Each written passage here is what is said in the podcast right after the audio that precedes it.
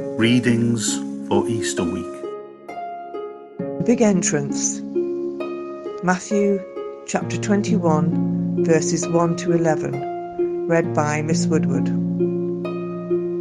Jesus and the team walked the five kilometres from Bethany to Jerusalem. At the halfway point, Bethphage on Olive Mountain, Jesus delegates the transport issue to two of the team.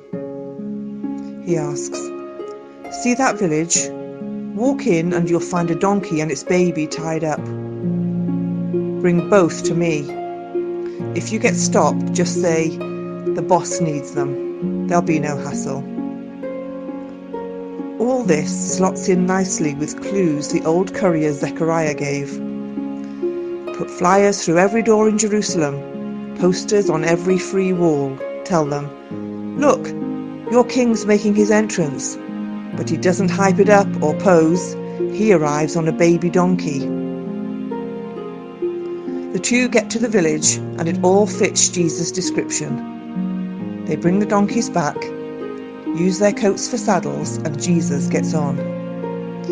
He rides up to Jerusalem, and the crowds are going crazy, chucking their coats and palm leaves on the road in respect and shouting different slogans Free us!